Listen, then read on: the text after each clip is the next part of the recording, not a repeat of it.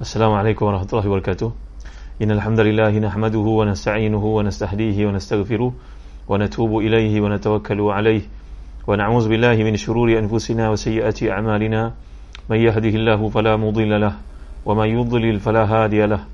اللهم صل وسلم وبارك على محمد وعلى آل محمد كما صليت وسلمت وباركت على إبراهيم وعلى آل إبراهيم في العالمين إنك حميد مجيد. أما بعد. Uh, Zamzuri Amin Haziana Nurdin Nisa Nur Hasana Umu Aisyah uh, Faris Misfar Waalaikumsalam Warahmatullahi Wabarakatuh. Umu Ammar Kakak yang tersayang Muhammad Azizuddin uh, Yad Abdullah Dan uh, semua muslim-muslimat yang hadir pada waktu ini Haziana Nurdin uh, Muhammad Fuad Abdul Rahman uh, Sekian yang hadir dalam kuliah kita pada waktu ini. Uh, Mudah-mudahan Allah masukkan kita dalam hadis yang sahih Ustaz Faiz Mukhtar. Ya Allah Bila Nabi yang salam menyatakan Majtama'a qawmun fi baitin min buyutillah Yatruna kitab Allah Wa yatadarasuna bainahum Illa nazalat alaihim rahmah Wa ghasyiathum sakinah Wa hafathum malaika Wa zakarahum Allah fi man indah. Syafiq Murad Nur Ziyah Zarina Ahlan wa sahlan Syafiq Murad. Uh, Iaitulah Nabi bersabda Tidaklah berhimpun satu golongan Di rumah Allah Untuk membacakan ayatnya Mengkaji bersama Melainkan Allah beri pada mereka ni Empat rahmat empat kebaikan, empat perkara. Yang pertama rahmat dari sisinya. Yang kedua sakinah iaitu ketenangan yang dicari-cari manusia. Dan Allah menyebut nama-nama mereka di sisi hamba-hambanya yang mulia dan mereka mendapat doa para malaikat. Maka mudah-mudahan kita termasuk tergolong dalam hadis yang disebutkan oleh Nabi SAW ini. Uh, pada malam ni uh, tuan-tuan dalam kesibukan masing-masing, ampun maaf saya tak sempat nak buat uh, informasi awal tentang kuliah pada malam ni. Walau bagaimanapun mudah-mudahan tuan-tuan sedar yang uh, kita telah berkuliah dalam tempoh PKP ni mudah-mudahan Allah menumbuhkan iman dalam diri kita tuan-tuan ya dengan subur. Kerana iman ni perlu pada pembajaannya perlu pada airnya cahayanya. Udara yang cukup maka barulah dia akan dapat hidup subur. Uh, firman Allah SWT dalam ayat ke-28 dan 29 daripada surah Al-Isra surah yang digemari oleh Nabi SAW ini untuk dibaca selalu dibaca setiap malam seperti riwayat daripada Aisyah radhiyallahu anha yang telah kita lihat musi banyak hadis. Firman Allah Subhanahu taala ayat ke-8 29 dan 30, A'udzu billahi minasyaitonir rajim. Wa imma tu'ridanna anhum ibtigha'a rahmatin min rabbika tarjuha faqul lahum faqul lahum qawlan maysura. ولا تجعل يدك مغلولة إلى أنقك ولا تبسطها كل البسط ولا تبسطها كل البسط فتقعد ملوما محسورا. إن ربك يبسط الرزق لمن يشاء ويقدر. إنه كان بعباده خبيرا بصيرا. صدق الله العظيم. Alhamdulillah Hazina Nurdin Mazia Khalid uh, Mar WKN ni apa ya? Ummu Al-Fatih Rusdi Ismail Ummu Fatih merupakan top fan kita Rusdi Ismail uh, Kut Kurik Sabarial Latif ya Siraj Rosna jadi dalam ayat yang telah saya bacakan tadi terjemahannya jika tuan-tuan memiliki tafsir Ibnu Kathir yang warna biru ni ha uh, rujuklah kepada jilid yang kelima muka surat 325 Maksudnya dan jika kamu paling dari mereka untuk memperoleh rahmat dari Tuhanmu yang kamu harapkan, maka katakanlah kepada mereka ucapan yang mudah untuk diterima. Dan janganlah kamu jadikan tangan kamu terbelenggu pada lehermu dan janganlah kamu terlalu menghulurkannya kerana dengan itu kamu menjadi tercela dan menyesal. Sungguhnya Rabbmu melapangkan rezeki kepada siapa yang dikehendaki dan menyempitkannya. Sungguhnya dia maha mengetahui lagi maha melihat akan hamba-hambanya. Uh, semalam kita telah bincangkan kewajipan untuk mentaati ibu ayah. Dan di samping kewajipan mentaati dan buat baik pada ibu ayah itu juga galakan untuk kita memberikan infak memberikan bantuan kepada kaum kerabat kita orang miskin dan mereka yang terdampar dalam perjalanan. Tapi dalam beri itu janganlah membazir jangan berlebihan. Uh, walaupun berlebihan yang telah kita lihat itu uh, seperti yang kita bincangkan semalam bila merujuk kepada perilaku para sahabat radhiyallahu alaihim ajma'in macam Sayyidina Abu Bakar As-Siddiq radhiyallahu an yang telah pun menginfakkan dalam perangan Uhud semua harta yang dia ada. Manakala Umar Khattab radhiyallahu an menafkahkan separuh daripada apa yang dia ada. jadi para sahabat ni iman mereka makam iman mereka kata Syekh Ahmad Sanhaji ini merupakan seorang ulama dari Maghribi dari utara Afrika ini dipanggil sebagai Maghrib Arabi dahulu ketika umat Islam uh, terbentang luas uh, empire Islam itu maka ini dipanggil sebagai Maghrib Arabi. Uh, negara yang berada di utara Afrika itu dipanggil sebagai barat bagi empire Islam yang luas sarjana mata memandang. Lahirlah ulama-ulama yang ramai dari belah Maghribah Maghrib Arabi Islami itu antaranya Syekh Ahmad San Haji beliau memiliki kita tafsirnya tapi tak lengkap. Beliau cuma memetik ayat-ayat tentu untuk konteks tadabbur maka kata beliau manusia ni terkategori kepada tiga bahagian yang pertama merupakan golongan yang kedekut yang kedua merupakan golongan yang berpada-pada dalam pemberiannya dan bijaksana dan yang ketiga merupakan golongan yang tidak berkira langsung untuk agama Allah Subhanahu wa taala. Ini yang Allah firmankan hum darajatun indallah. Mereka itu punya kedudukan perbezaan darjat di sisi Allah Subhanahu wa taala.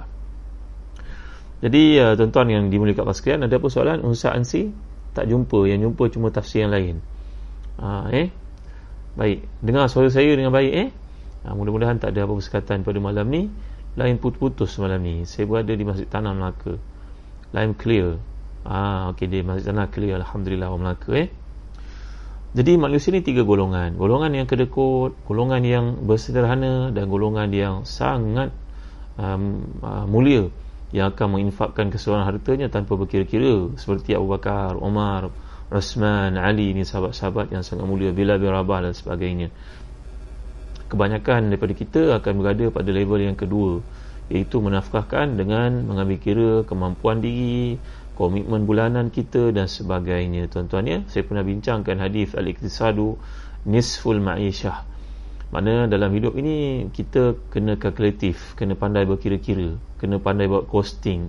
Berapa pendapatan kita income inflow kita outflow macam mana apa komitmen bulanan kita kereta rumah ayah ibu satu kewajipan untuk disempurnakan pemberian mereka tanpa berkira-kira. Kemudian ada benda yang bersifat necessity ada benda bersifat uh, yang tidak penting bukan necessity dia hanya komplimen jadi kita kena tahu dalam pengiraan kehidupan kita supaya tidak jadi orang yang kedekut Ha, ya. Jadi dalam ayat ini Allah mengajar kalaulah di kalangan adik-beradik itu orang-orang keliling kita yang meminta daripada kita. Wa imma tu'ridanna anhum ibtigha'a rahmatin min rabbika tarjuha faqul lahum qawlan maysura dan jika kamu paling daripada mereka untuk mendapat rahmat dari Tuhanmu yang kamu harapkan maka katakan kepada mereka ucapan yang maysura ini terjemahan kat sini ucapan yang pantas. Dalam uh, bahasa kita ucapan yang patut. Ini perbezaan di antara bahasa Indonesia dengan bahasa kita ya mana maysura perkataan yassir wala tu'assir. Allahumma yassir wala tu'assir. Ya Allah mudahkan janganlah disusahkan. Seperti Allahumma la sahla ila ma ja'altahu sahla wa anta taj'alul huzna was-sa'ba idza syi'ta sahla. Ya Allah tiada yang mudah melainkan kau jadikan mudah dan uh, tiada benda yang susah bila kau jadikan yang mudah. Ini doa yang biasa Nabi amalkan bila mengalami kesulitan. Allahumma la sahla ila ma ja'altahu sahla wa anta taj'alul huzna ataupun hazana idza syi'ta sahla jadi uh, Allah tidak ada yang mudah melainkan kau jadikan mudah jadi perkataan yusrun fa inna ma'al usri yusran. Jadi maisura ni perkataan yusr. Maknanya benda yang mudah yang uh, perkataan yang lembut, perkataan yang lunak, perkataan yang mesra dengan mereka. Kata para ulama tafsir, contoh tuan-tuan boleh lihat pada muka 327, ini merupakan pandangan kebanyakan para ulama tafsir juga kita lihat eh. Uh, daripada 326, paragraf yang terakhir tu. Adapun firman Allah iaitu la wa imma tu'ridanna anhu ibtigha'a rahmatin min rabbika tarjuha faqul lahum qawlan maysura. Jika kamu paling mereka untuk memperolehi rahmat dari Tuhanmu maksudnya di sini jika kaum kerabatmu dan orang yang kami sebutkan tadi perintah untuk kamu bantu mereka mereka datang minta kepadamu sedangkan kamu tidak mempunyai sesuatu apa pun. Lalu kamu pun berpaling daripada mereka kerana tidak ada yang dapat dinafkahkan untuk mereka maka katakanlah kepada mereka dengan ucapan yang patut, ucapan yang lembut, ucapan yang mudah. Seperti contohnya, ha, ini contoh yang dikemukakan dalam tafsir Ibn Kathir. Eh. Ha, janjilah dengan mereka janji yang patut, yang lemah lembut. Contohnya, jika nanti rezeki Allah datang kepadaku, aku akan bantu kalian. Ha, ini kata-kata yang baik. Tentunya kerana kata-kata dalam Islam ini mengambil tempat ibadah.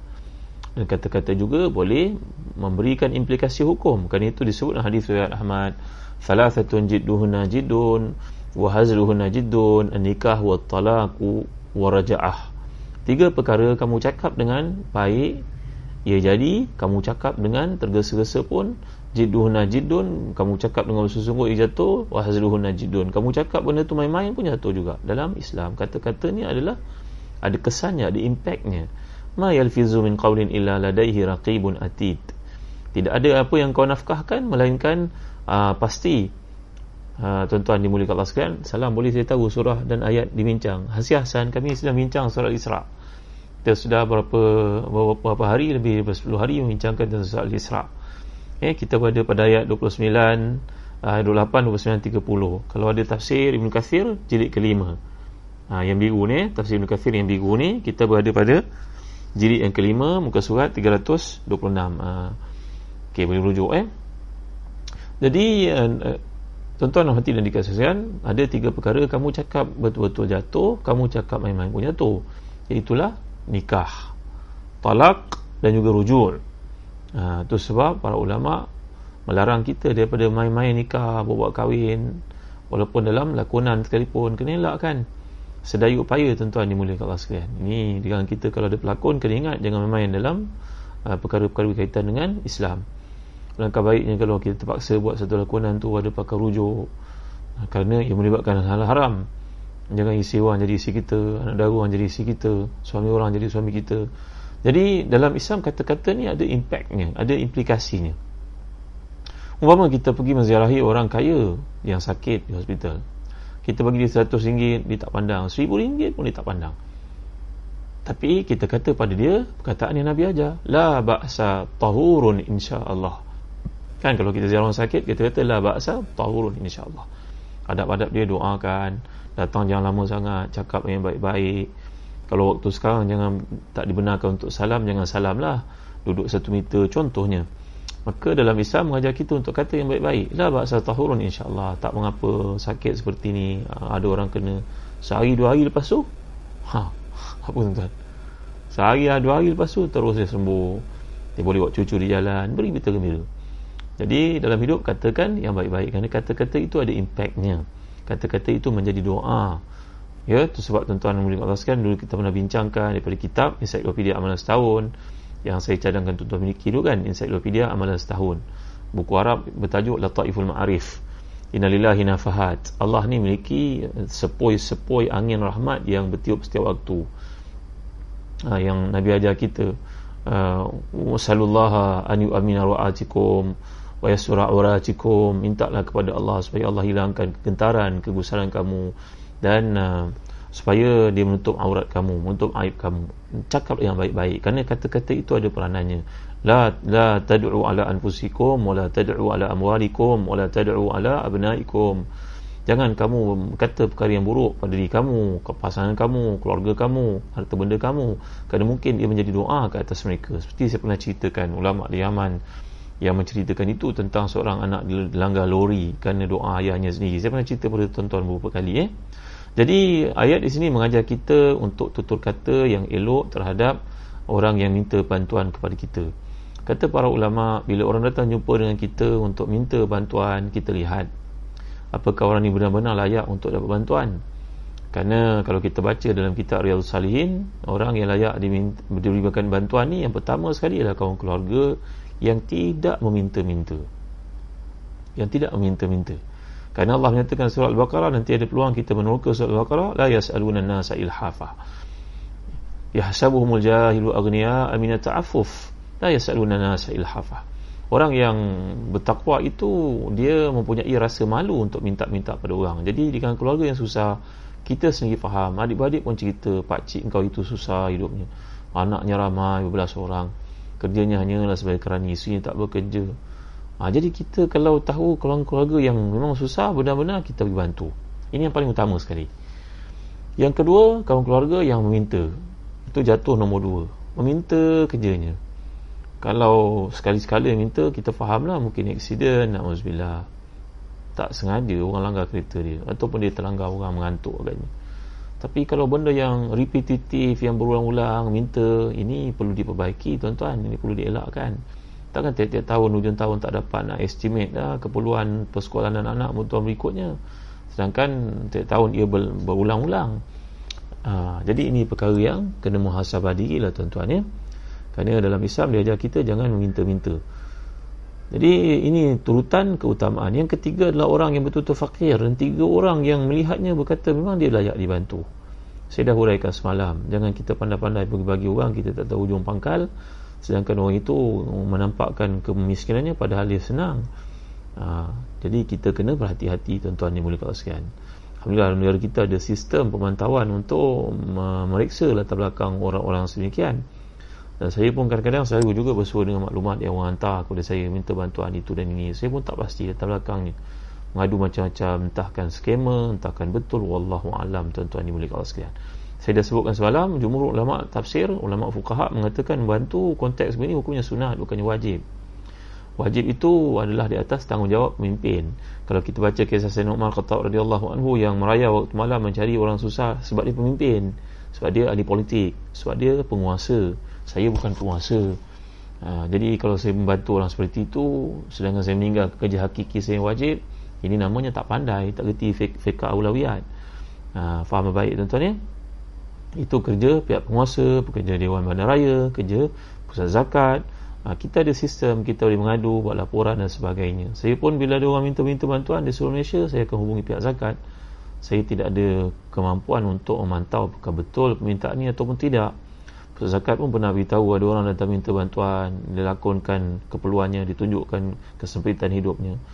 Tiba-tiba bila pihak zakat datang melihat memantau rupanya cerita dia semuanya dusta kata nak sakit jantung rekodnya kat IJN tak ada pun.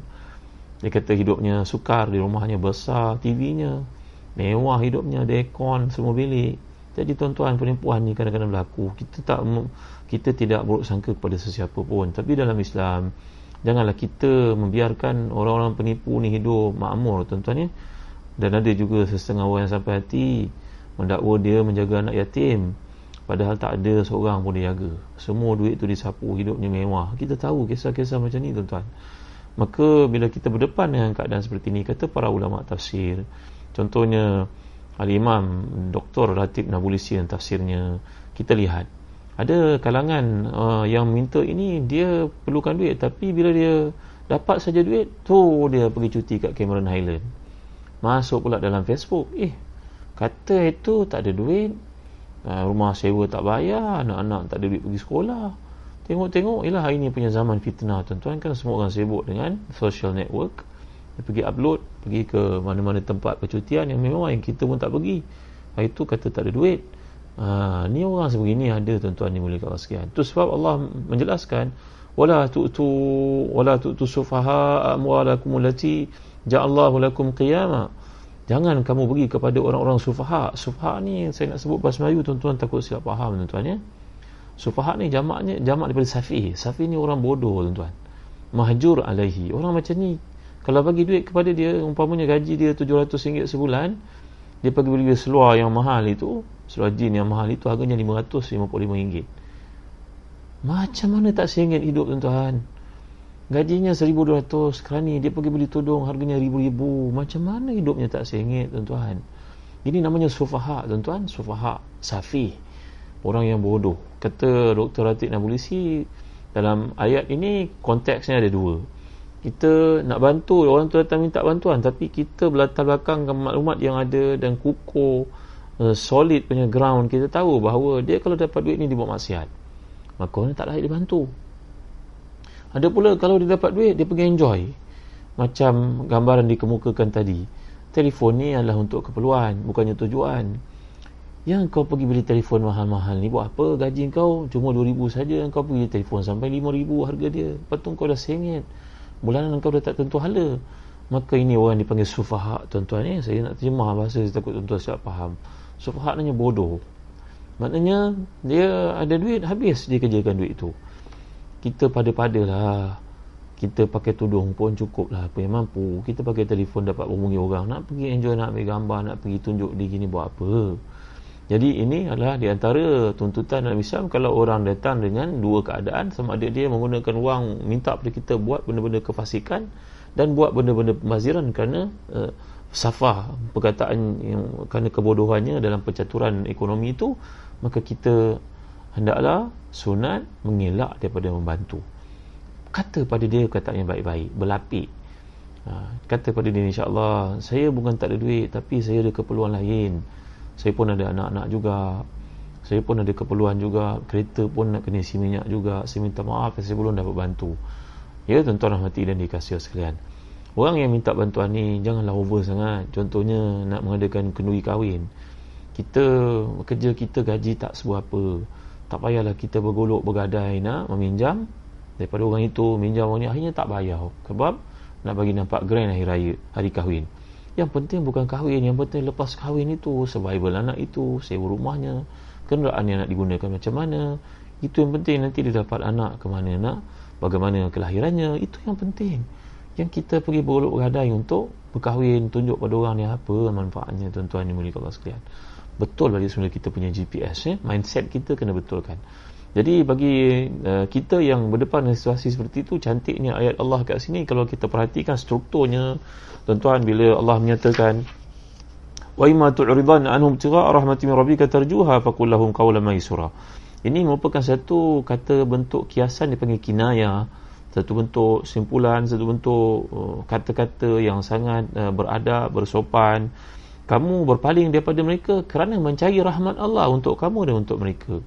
Saya tahu kalau diminta pada saya saya bantu. Dia jadi makin sesat barat dan juga sengit makin tak betul cara hidupnya buat apa. Saya punya wang betul. Tapi kalau saya bantu dengan wang itu menjadikan dia lalai jauh daripada Allah. Dia menyombongkan dirinya dia menunjuk menunjuk hidup yang tak sepatutnya kepada orang. Yang hidup seperti itu menteri pun tak hidup seperti itu tak berkahwin seperti itu. Nak buat apa jadi saya paling daripadanya untuk dapat rahmat Allah supaya saya tak silap menjadikan dia makin sesat. Ada orang tuan-tuan dia hobi dia kegilaan dia lah meminjam. Dia tak akan bayar pinjaman tersebut. Memang dia tak akan bayar. Kita ni pula jadi tukang sponsor dia untuk hidup mewah. Kita pun tak pergi bercuti tempat seperti itu. Yang dia pergi pergi tayang sana sini apa manfaatnya tuan-tuan? Maka kita berada dalam situasi kita mengelak dia bantu dia kerana tak nak dia makin lalai dalam hidupnya. Itu tanda kita mencari rahmat Allah sebenarnya. Kata Dr. Ratib Nabulisi dan tafsirnya. Jadi uh, tuan-tuan mati dan dikasihan uh, cantik sekali ayat yang Allah gunakan kat sini supaya kita kata dengan mereka kata-kata yang baik. Jangan kata-kata yang buruk. Kata yang buruk kan disantau je pula kita. Kata yang baik. Saya minta ah saya belum dapat nak bantu. Insyaallah nanti kalau saya ada kemampuan saya bantu kena sebut begitu. Kalau orang hantar whatsapp pada kita pun tak kita tak tahu ujung pangkal jawab baik. Tuan berada kat mana? Sabah baik. Saya akan hubungi pusat zakat Sabah saya ada kawan kat sana untuk cari tuan di mana. Akhirnya dia jawab bukan Sabah lah ni ada cerita tempat lain lah. Mana-mana tempat dalam dunia lah. Jawab Ustaz sebenarnya pusat zakat dah jumpa saya dah tiga hari mereka bantu. Tapi tak cukup Ustaz. Ini yang kadang-kadang ayat ni pelik lah kita dengar tuan-tuan. Tak cukup. Tak cukup kamu hijaz tadi kamu ya tuan-tuan hati dan dikasihkan ada sebuah sekolah dapati anak kepada orang duduk sekolah ni sekolah-sekolah hebat. Asrama. Asrama penuh. Maka malang sekali anak ini terbiasa mencuri duit orang. Dapat ditangkap dengan kamera tuan-tuan CCTV ini dia bawa ke muka pengadilan cikgu bagi nasihat. Cikgu tak tak buka aibnya. Cikgu tak cerita pada siapa pun. Cikgu bercakap dengan dia dengan bahasa cakap pada kawan-kawan yang tahu tu tutuplah aib dia. Kawan-kawan pun baik-baik semua. Anak orang pandai-pandai. Macam anak tuan-tuan semua maka tak didedahkan rahsia akhirnya budak ini mengaku mengatakan bahawa saya mencuri kerana melihat kawan-kawan hidup mewah ayah hantar makanan-makanan mewah, makanan segera itu, makanan segera ini. Makanan segera ini bukan baik pun tuan-tuan. Sesekali makan tak mengapalah. Tapi kalau berlebih, berlebihan, maka menjadikan orang-orang yang tak kemampuan rasa macam nak tiru padahal dia tak mampu. Maka inilah berlaku pada anak yang tersilap ni tuan-tuan. Dia mencuri duit kawan-kawannya kerana nak bagi hidup mewah macam orang lain. Di kebanyakan sekolah, memang tak dibenarkan bawa handphone. Kerana kalau bawa handphone, tuan-tuan bayangkanlah masing-masing akan menunjuk handphone masing-masing dan yang tak mampu takut-takut mencuri untuk nampak mewah macam orang lain jadi bila Allah Ta'ala mengajar kita dalam keadaan seperti ini hendaklah kita ni menjaga diri kita jangan menunjuk over sangat dan latihlah anak-anak supaya jangan terikut-ikut dengan orang lain. Bahawa ini adalah satu fenomena yang bahaya. Ada kalangan anak-anak berkata pada ayahnya ayah, ayah ni bawa teksi kan? Ayah jangan datang ke asrama saya bawa teksi. Pinjamlah kita ke kawan siapa-siapa ke? Allah sampai hati anak cakap begitu pada ayah. Allahu Akbar. Padahal kerja bawa rezeki bawa kereta teksi ni kerja mulia kalau tak menipu orang bekerja menyampaikan orang ke destinasi menghantar orang pergi tempat kerja ya Allah banyaknya pahala. Tapi malang sekali anak itu dipengaruhi oleh oleh kehidupannya kebejatan yang dilihat pada kawan-kawannya mungkin pada kehidupan dalam TV drama dan sebagainya. Maka dia berkata pada ayah dia seperti itu. Sedih ayah dia cakap la ilaha illallah muhammad rasulullah jadi tuan-tuan dan hati dan dikasihkan kadang-kadang kita berpaling daripada membantu orang dekat yang kita adik-beradik dan sebagainya kerana permintaan itu tak munasabah. Ada ke datang jumpa kita nak pinjam 30 ribu kerana dia kata dia kena tipu nak pergi umrah satu keluarga ditipu maka saya pinjam 30 ribu nanti saya bayar pada tuan 100 ringgit sebulan. Bila nak habis kalau bayar 100 ringgit sebulan? Ha, ya umrah tu sunat saja hukumnya. Bagi orang yang tidak kemampuan langsung tidak wajib. Ha, ni tengok mindset salah kan? Ada kata orang tipu dia sebanyak 50 ribu maka datang nak pinjam duit RM50,000 nak bayar sebulan RM200 bila nak habis RM50,000 kalau anak kita nak kahwin sekali pun tak ada duit buatlah sekadar keperluan. Nabi berkata sabda awlim walau bisyatin. Kendurilah walaupun seekor kambing saja yang kau mampu untuk adakan. Setakat itu saja. Kalau itu yang mampu itu saja yang buat. Tak payah buat besar-besar. Yang dijemput bersyukur yang tak dijemput bersabar baik sangkalah tak dijemput yang kutuk-kutuk belakang pula. Allah Yarham Datuk Ismail Kamus berkata kalau kita tak mampu masaklah karipap saja. Belahlah dua karipap itu. Karipap sebelah seorang. Dah tak mampu tuan-tuan.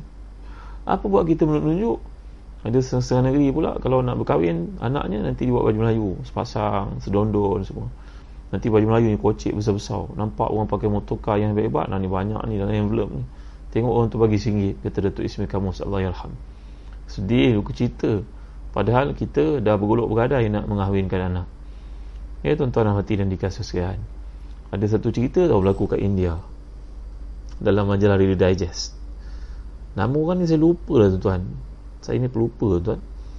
Seorang ni adalah orang Islam yang punya banyak lembu. Ribuan ekor lembu di India. Satu hari datanglah Presiden Amerika ke India. Presiden Amerika dulu eh 30 tahun 40 tahun lalu Ronald Reagan datang ke India. Ni cerita Reader Digest, cerita betul tuan. Dia datang, dia pun nak melihat kehidupan orang India dalam benua yang besar itu. Minta daripada uh, Presiden India pada masa itu, mungkin Gandhi agaknya, minta untuk pergi tengok sendiri on the field, on the ground, tengok kehidupan orang India. Siapa yang tahu nama orang ni boleh beritahu kat sini. Saya tak ingat namanya, tapi ni cerita betul tuan. Maka dia pun pergi bawa dia pergi melihat kehidupan orang India yang sebenarnya. Seorang daripada ni duduk mula ribuan lembunya. Maka Ronald Reagan pun datang turun melihat. Dia pun salam dengan pemilik lembu yang banyak itu. I'm President of America Ronald Reagan you are cordially invited to my country. Ah, eh? maka dia pun panggil pemilik uh, lembu itu untuk datang ke Amerika lawatan balas kerana saya dah melihat uh, banyaknya lembu awak datanglah ke Amerika. Saya nak bagi layanan diraja layanan diplomatik. Dia pun disediakan tiket kapal terbang dia pergilah ke Amerika. Dia pergi tengok White House kehidupan Presiden Amerika. Dia bawa jalan secara rasmi. Ialah kebetulan Ronald Reagan pergi jumpa dia di benua India tuan-tuan. Tuan-tuan ni dia pun balik ke India. Dia pun kehidupannya bertukar corak. Dia kata aku kawan friend of Mr. President of America. Aku kawan Presiden Amerika aku pergi White House semua. Kamu mana pergi? Dia cerita dengan kawan. Kamu mana ada rasa ni semua? Naik business class semua. First class pergi ke Amerika maka tuan-tuan tak lama lepas tu anak dia pun nak berkahwin. Kawan-kawannya cakap pada dia eh Fulan. Saya lupa namanya apa tuan-tuan? Saya siapa yang tahu boleh beritahu kat sini eh? Ni cerita betul ni. Siapa yang baca Reader Digest 20 tahun lalu ceritanya. Maka dia pun berkata kepada uh, kawan-kawannya berkata kepada dia Fulan kau nak kahwin kau kawan Presiden Amerika kau kena buat grand lah. Sewa hotel. Ya aku tak ada duit. Kau jual lah lembu kau semua. Tuan-tuan dia dengar katakan kawan dia tuan-tuan dia jual lembu dia habis tuan-tuan. Dengan duit itu bergolok bergadai dia buat perkahwinan jemput anak dia jemput datang ke hotel jemput semua orang kenamaan. Sebab dia kawan presiden mereka Allahu Akbar la ilaha illallah Muhammad Rasulullah pada hari perkahwinan presiden mereka tak datang. Yang datang duta mereka ke India. Duta tu mana? Kenal orang ni tuan-tuan. Kenal-kenal gitulah. Maka diharap presiden mereka tentulah bagi duit banyak. Tak banyak. Cuma berapa ratus dolar jadi bagi kepadanya anak dia kahwin. Lepas kahwin tuan-tuan si fulan ini pun jatuh miskin. Lembu tergadai apa pun tak dapat. Kerana nak bagi nampak hebat daripada orang. Ini sifat yang orang-orang Islam orang Melayu kena buang daripada diri. Ukur baju di badan sendiri. Kerana Nabi bersabda rahimallahu mar'an arafa nafsahu fa waqafa indah. Alangkah hebatnya seorang yang tahu dirinya sendiri dan berdiri setakat itu saja. Tak pergi lebih. Ukur baju kat badan sendiri. Apa kita pakai baju besar kalau badan kita kecil? Ya tuan-tuan dimuliakan Allah sekalian. Jadi faham diri kita yang sebenarnya. Jadi ayat kedua sebenarnya Allah menyatakan wala taj'al yadaka maghlulatan ila unuqika wala tabsutha kullal bast fataq'uda maluman mahsura. Inna rabbaka yabsutu rizqa liman yasha'u wa yaqdir. Innahu kana bi'ibadihi khabiran basira. Ha, eh? Jadi ada tuan-tuan dapat nama ni, nama teka-teki ni. Saya tak ingat tuan. Betul ni cerita benda-benda berlaku di India. 40 tahun, 50 tahun lalu eh. Jadi Allah mengingatkan kita jangan kamu jadikan tangan kamu terbelenggu pada lehermu. Jangan kamu menghulurkannya kerana terlalu menghulurkannya kerana kamu akan jadi ter- dan juga menyesal. Cuba bayangkan tangan kita ni kita belenggu kat leher. Ambil rantai ikat kat leher. Maka inilah keadaan seseorang yang diumpamakan dalam istiarahnya terlalu kedekut. Ini kiasan kata simpulan bahasa yang merujuk kepada sifat kedekut dalam bahasa Arab. Kedekut yang melampau-lampau dia bakhil ni satu perkara. Bakhil ni kita tak nak keluarkan duit. Tamak tamak ni kita nak mengambil apa yang ada pada orang. Ada satu lagi sifat yang sangat kedekut yang sangat dahsyat. Namanya syahih. Wa uhdiratil anfusus syuh. Wa man yuqa syuha nafsihi fa ulaika humul muflihun. Syuh ni syahih. Shin ha ya ha. Syahih. Syahih Syahih ni tuan-tuan hak pedas eh? Shin hak ya hak Apa saya nak terjemah dalam bahasa Melayu Ini nama dia kedekut yang melampau Sehingga kalau kita Terhadap diri sendiri pun kita kedekut Mungkin contohnya Orang ada kereta Ini cerita dalam satu majalah antarabangsa Yang Arab namanya Mujtama eh? Orang kaya di Kuwait Dia ada kereta Keretanya besar ha? Caprice Classic Kereta Amerika yang grand Yang dahsyat Yang mahal itu lebih mahal daripada kereta-kereta mewah negara kita tapi dia tak bagi anak dia duduk. Anak dia naik dengan keadaan hujan basah pijak kapet kereta itu lempang ya anak dia. Ini orang namanya syahih. Syahih ini dia punya kedekut yang melampau-lampau sehingga menyebabkan dia tidak mahu infak walaupun ke atas dirinya sendiri walaupun atas isterinya walaupun atas anak-anaknya. Ini namanya kedekut syahih. Syahih yang sangat dibenci oleh Allah SWT Akhirnya dia mati, dia bawa tak duit dia semua tuan-tuan. Ada orang yang dia kedekut untuk buat benda-benda baik. Kalau ada masjid perlukan untuk ganti kapetnya yang sudah uzur, oh kedekut kan main lagi. Takkan orang minta satu sampai orang kata jadikan dia sebesar yang lahat kita berapa kali berapa nilainya macam ni. Oh tak tak sini bagi RM10 saja. Padahal duitnya ada 10 juta. Allahu akbar. Ini orang kedekut tuan-tuan yang mulia Allah sekalian. Tapi dalam bab-bab keduniaan dia bukan main ni. Dengar ada perlawanan bola sepak di di uh, UK oh terbang malam itu juga. Kenapa terlupa beli tiket paling mahal? Business class. First class. Bawa pula segala anak-anak keluarga bawa pergi terbang. Dalam bab macam tu bukan main lagi. Bukan main uh, membazir lagi. Tapi dalam bab agama nanti dulu tunggu dulu. Padahal dia tahu masjid itu memerlukan sound speaker untuk azan lebih kuat supaya orang dapat dengar dan sebagainya. Tak dia berkira-kira. Inilah orang yang kedekut yang dicela oleh Allah Subhanahu taala. Yang lebih teruk tadi saya sebutkan dia tak mahu nak menginfak langsung walaupun ke atas dirinya. Dia layak untuk pakai kereta yang selesa bawa isi anak-anaknya tak. Dia pakai kereta paling buruk sekali.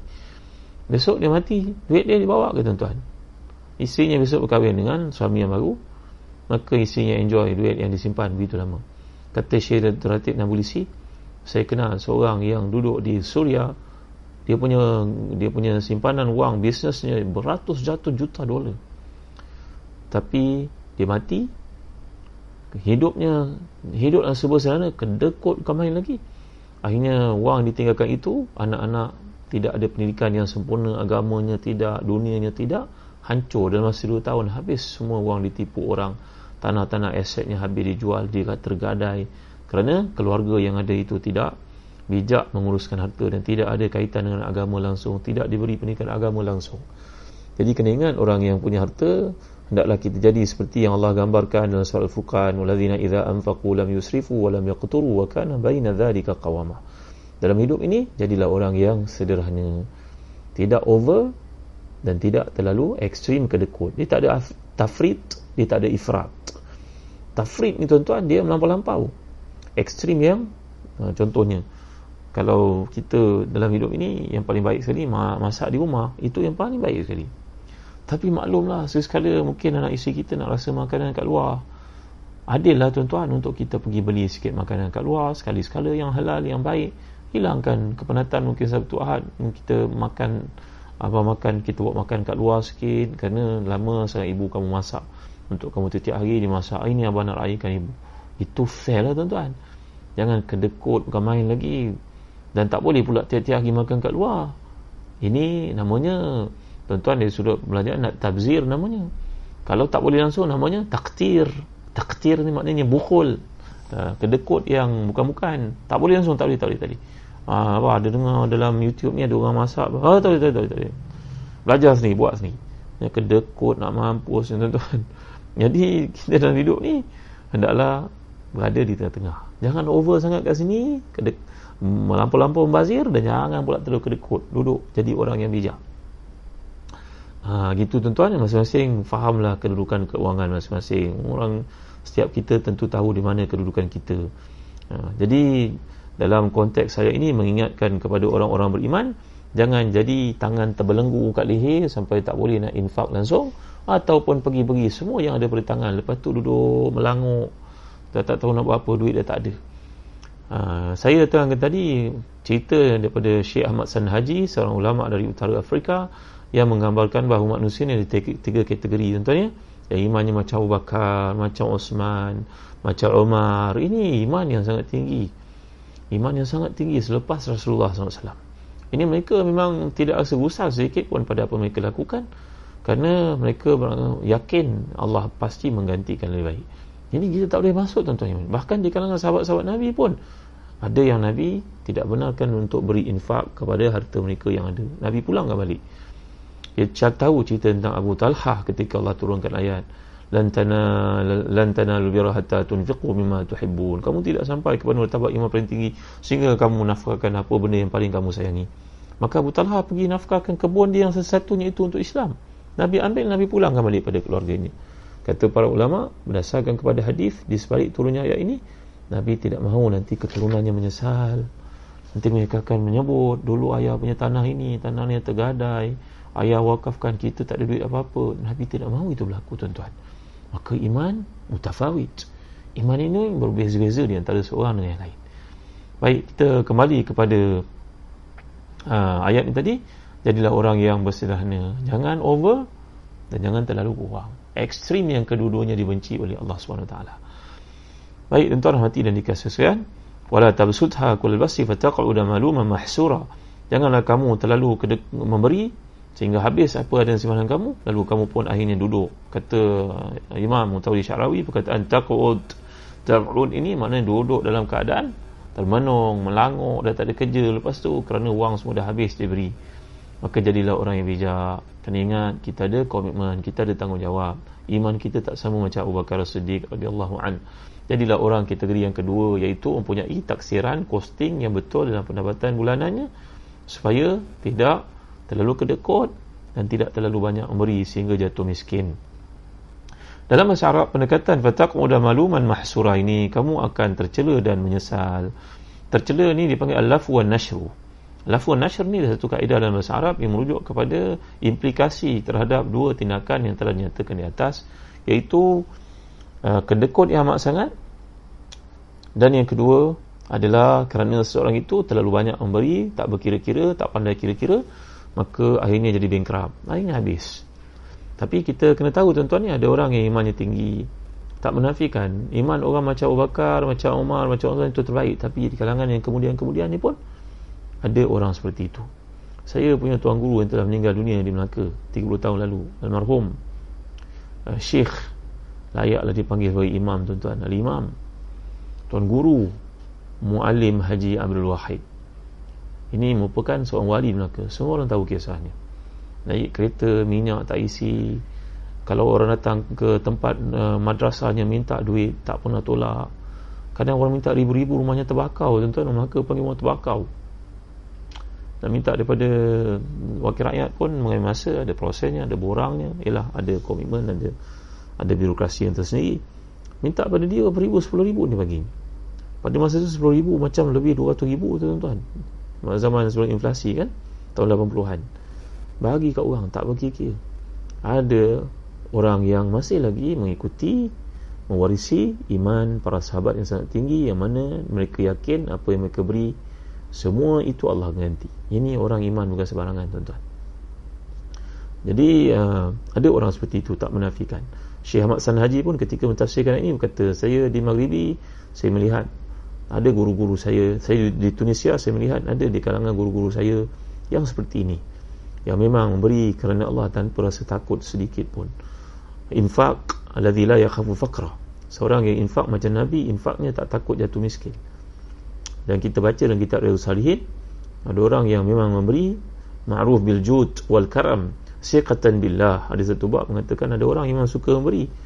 Memberi memberi memberi tak pernah menolak orang minta. Dia sentiasa beri. Kan dia yakin apa yang ada di sisi Allah itu lebih baik. Ini iman orang yang hebat tuan-tuan. Orang macam saya ni memang tak sampai kepada iman seperti itu eh tuan-tuan ya baik jadi uh, dikatakan oleh para ulama tafsir contohnya Imam Tali Syarawi berkata kalau kita kedekut sangat kepada anak-anak anak-anak tu harap kita mati tuan-tuan. Ha, nak tahu adakah kita ni bapa misali atau tidak tengoklah ketika kita ada kat rumah. Kalau anak-anak ketika kita balik rumah tak angkat muka kita keluar daripada rumah ditanya apa nak pergi mana? Dalam hati dia gembira pesta. Kalau kita keluar daripada rumah seolah hari raya bagi dia. Maka kita ni bapa yang tak disayangi oleh anak-anak. Takut-takut anak-anak mendoakan cepatlah bapa mati. Harta banyak. Kedekut pada kami kemain lagi. Maka tuan-tuan inilah orang yang dipanggil sebagai malum kata Imam Muntari Syarawi. Malum. Anak-anak dia pun cela dia sendiri. Isteri dia pun cela dia sendiri. Mereka tak tahu apa kebaikan yang daripadanya.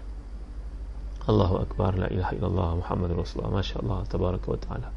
La ilaha illallah Muhammad Rasulullah. Dan jangan pula jadi terlalu Memberi Orang minta beri Orang minta beri Nama tak ada apa-apa Eh duduk melanguk Mahsur Mahsuran ni maknanya duduk Melanguk hmm, Duduk dah tak ada benda nak buat Kerana harta semua dah habis bagi kat orang jadi jangan jadi orang yang pertama dan orang kedua. Jadilah orang jangan jadi orang pertama dan ketiga. Jadi orang yang kedua. Yang bijak dalam pemberiannya. Berfikir, mencatur, melihat kemampuan. Dan kalau perlu sebut, sebut pada orang datang minta bantuan kepada kita, minta maaf lah, saya tak boleh nak bantu sekarang. Tuan-tuan minta ni 10 ribu banyak sangat. Saya memang tak mampu. Kalau setakat 500 tu bolehlah saya bagi. 500 ni pun kita bagi dalam hati, kita dah tahu memang tak pulang lah.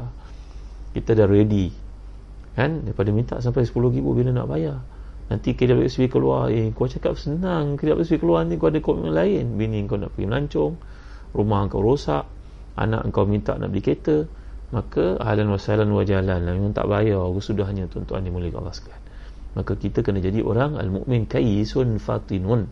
Orang beriman taklah jadi orang yang bijak. Kayis fatin maknanya bijak. Dia mesti belajar dari banyak keadaan. Imam Ghazali kata dalam hidup ni belajar daripada beberapa golongan? Masa tu belajar daripada guru yang mursyid. Guru yang mursyid. Ya orang salih yang mampu beri pada kita gambaran. Tengok gaya dia bercakap dia bertindak macam mana. Guru yang mursyid.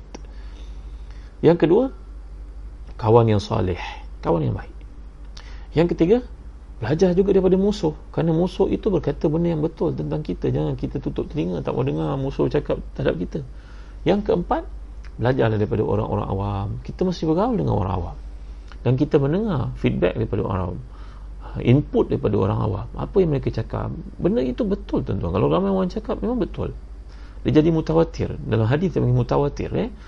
Maka inilah yang diajar kepada kita oleh Allah Subhanahu Wa Taala maka dalam hidup ini belajar daripada empat golongan ni.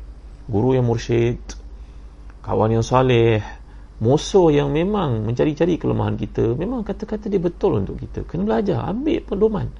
Kawan-kawan baik dia takkan cakap kelemahan kita. Tapi musuh ni dia akan cakap benda yang betul terhadap kita. Belajar jangan kita telinga. Yang keempat orang-orang awam keliling kita. Ya tuan-tuan hati dan dikasih belajarlah mereka. Tapi jangan banyak sangat WhatsApp group ha, WhatsApp group satu kumpulan karya cukup lah ni sampai 10 kawan-kawan semua banyak sangat lah kita pun tak sempat nak baca Quran nanti. Ha, kan? Kan baca WhatsApp tu bagus juga. Kawan-kawan sekampung ada yang jual ikan keli ada yang jual ikan haruan ada yang tangkap ikan siakap harga murah sotong besar-besar banyak tangan tunjuk kat kita belilah. Sokonglah orang kampung. Ha, ikutlah perkembangan mereka Ha, tahulah ada kematian itu dan ini tuan-tuan dimuliakan Allah sekalian. Jadi ini adalah orang bijak kata Imam Ghazali dan Ihya Ulumuddin. Yang terakhir sekali Allah menjelaskan A'udzubillahi minasyaitonirrajim. Inna rabbaka yabsutur rizqa liman yasha'u wa yaqdir. Innahu kana bi'ibadihi khabiran basira. Semuanya Tuhan mulai melapangkan rezeki kepada siapa yang dikehendaki dan dia pula menyempitkannya. Sungguhnya dia Maha mengetahui lagi Maha melihat akan hamba-hambanya. Ini penutup pada kuliah kita pada malam ni tuan-tuan. Kena ingat ada orang yang hidupnya mewah. Allah yang tetapkan kemewahan. Inna min ibadi man la yanfa'uhu illa al-ghina. In afqartuhu azhabtu anhu dinah. Wa inna min ibadi man la yanfa'uhu illa al-faqr in aghnaytuhu azhabtu anhu dinah. Ada kalangan hamba-Ku kata Allah dalam hadis kursi ini, hadis sahih. Memang tidak manfaat untuknya melainkan kekayaan. Kalau aku miskinkan dia, agamanya akan rosak. Ada kalangan hamba-Ku yang tidak manfaat untuknya melainkan kemiskinan. Kalau aku bagi dia kekayaan, ha, hidupnya akan hancur. Maka tuan-tuan kita dalam hidup ini bersifat kana yang kita belajar doa dulu kan. Allahumma qanni'ni bima ataitani wa barik li fihi wa khluf ala kulli ghaibatin li bi khairin kan. Ya Allah kan, kan jadikan aku ni bersifat kana kan ana ridha lah pada apa pemberian aku dah usaha setakat tu aku dapat aku lapang hati berlapang dada dan berkatilah aku pada semua pemberianmu kepadaku. Dan uh, apa lagi yang akhir? Allahumma qanni'ni ma ataitani uh, wa barik li fihi. Berkatilah aku pada semua yang kau berikan kepadaku. Wa khluf ala kulli ghaibatin li khairin. Dan gantikan untukku setiap kelemahan setiap benda yang hilang dengan yang lebih baik daripadanya. Eh tuan-tuan hati dan dikasihan. Orang muda meminang anak dara tak diterima. Doa-doa ni Allah ganti yang lebih baik insya-Allah. Kita berniaga gagal cuba lagi. Doa dengan doa ni. Allah gantikan baik. insya-Allah. Yakin. Apa yang Allah tentukan untuk kita.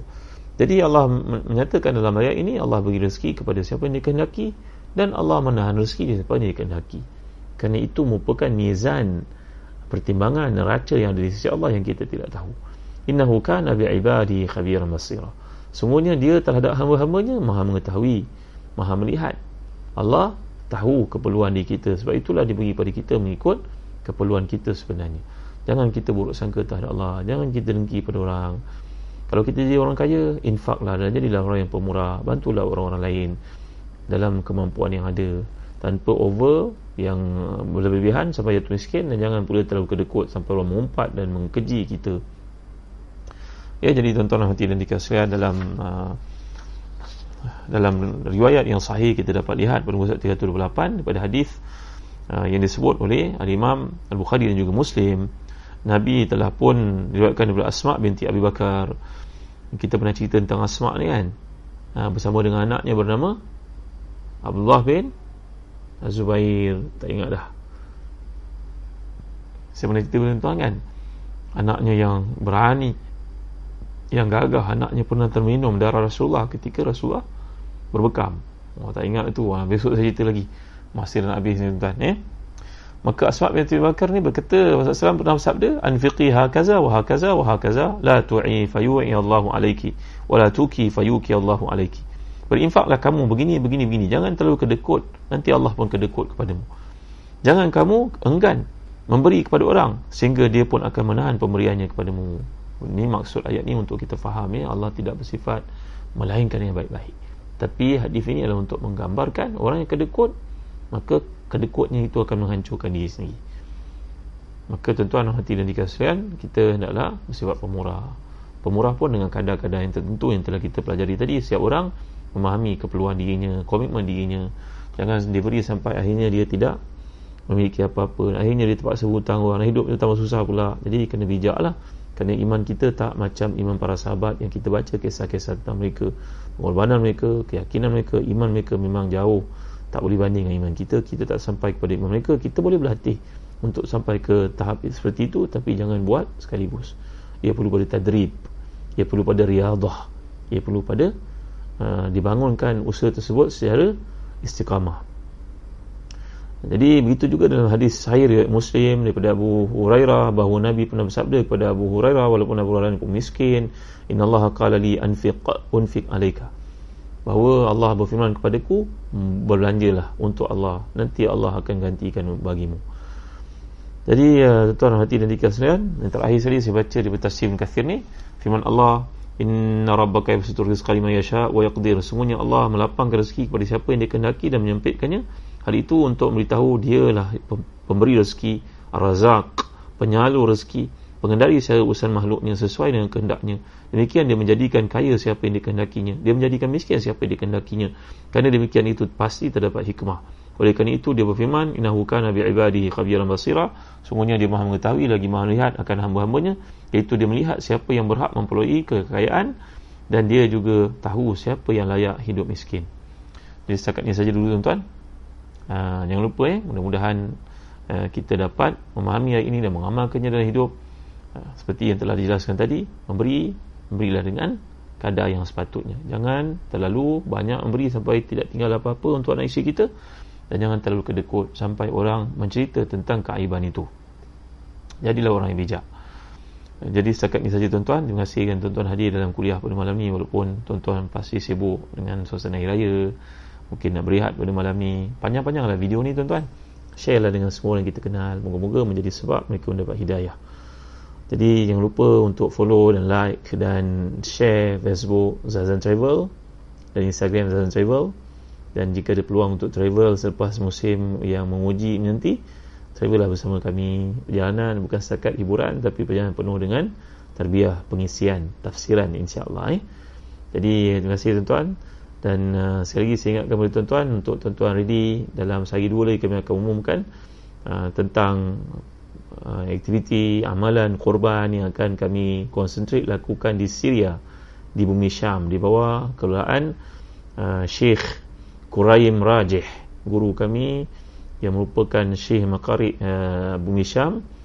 Orang yang paling pakar dalam baca Al-Quran di bumi Syam. Yang tuan-tuan belajar baca Al-Fatihah dengan beliau. Banyak kali beliau datang ke Malaysia ni.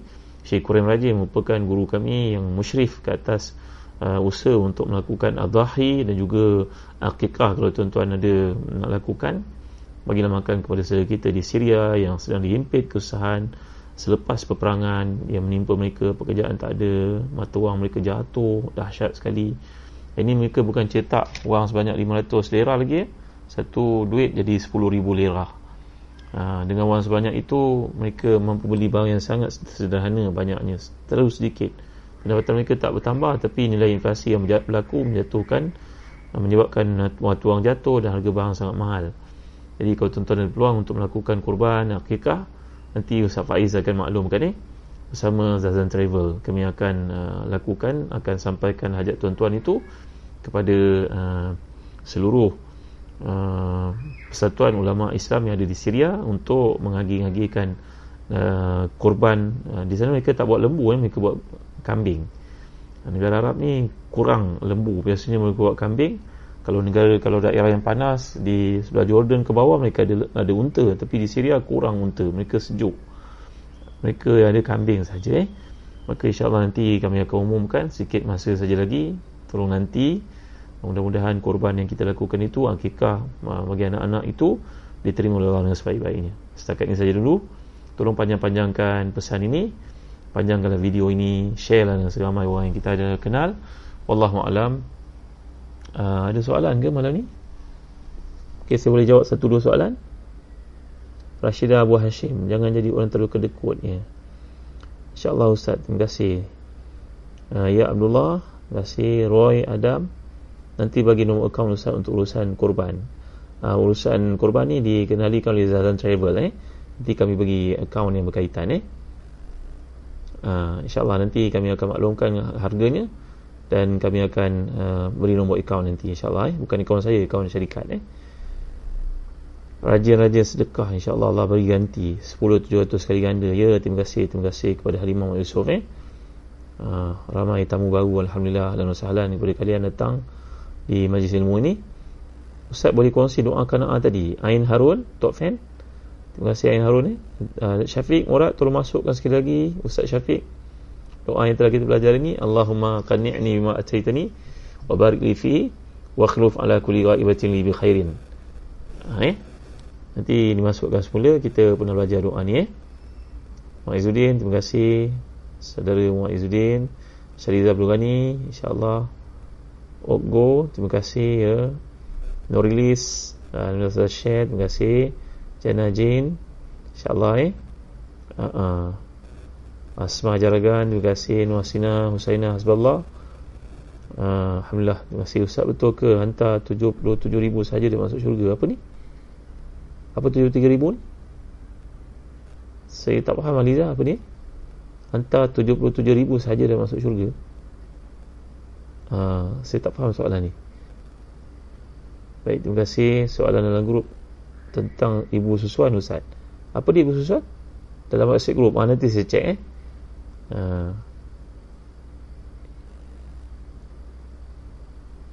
Alaf Irfan, kasih. Uh, Nuraida Ismail, Kak Nuraida, ya. Nur Fazilah Leman, Leman. Ustaz ceritalah siapa yang terminum darah Rasulullah. Ni besok, besok. Bukan hari ni. Uh, suspense sikit besok.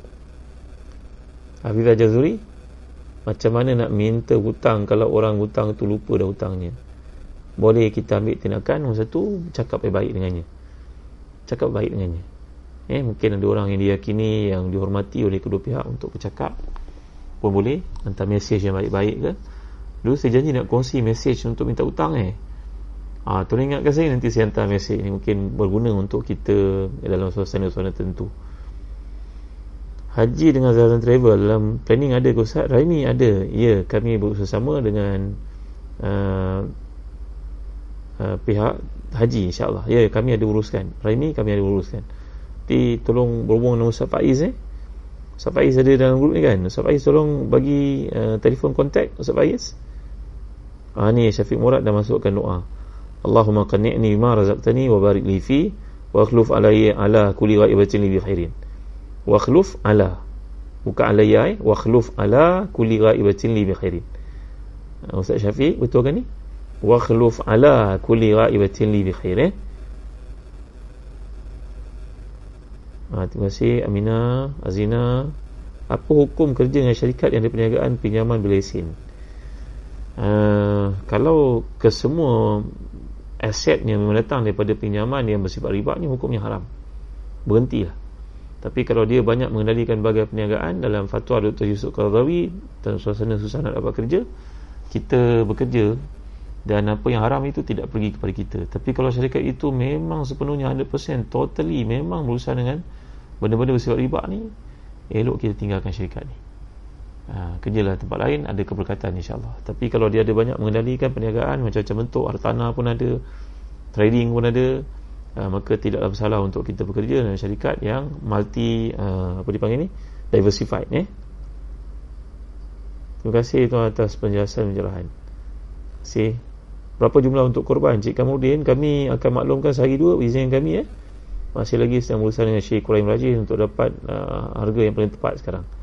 Bagikan masa sedikit saja lagi eh?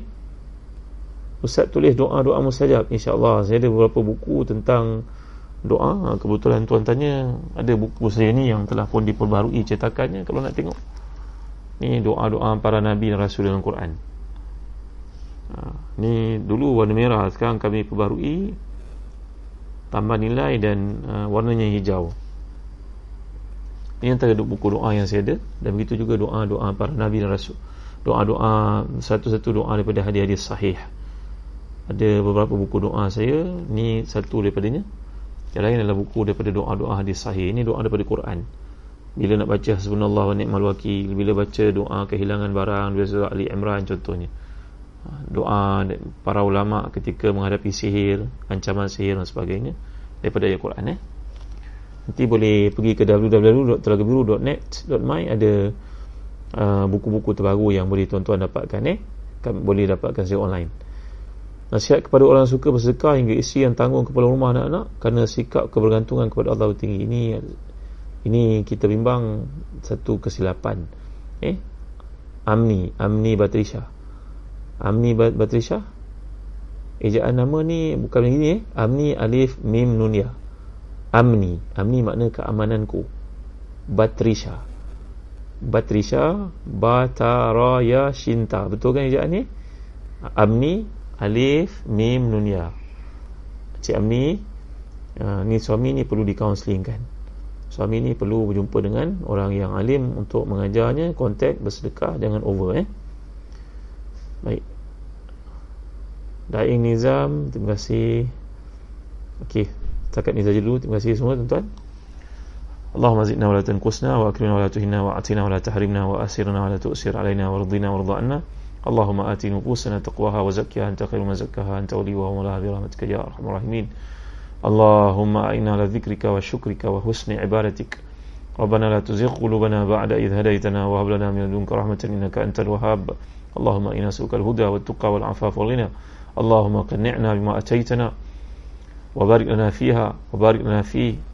واخلف على كل غائبة لنا منك بخير يا رحمن ربنا أتنا في الدنيا حسنة وفي الآخرة حسنة وقنا عذاب النار وصلى الله على سيدنا محمد وعلى آله وصحبه وسلم الحمد لله رب العالمين Jangan lupa besok waktu yang sama 9 ke 10 malam saya akan ceritakan tentang siapakah sahabat yang minum darah Nabi SAW. Hei, sekian saja. Assalamualaikum warahmatullahi wabarakatuh.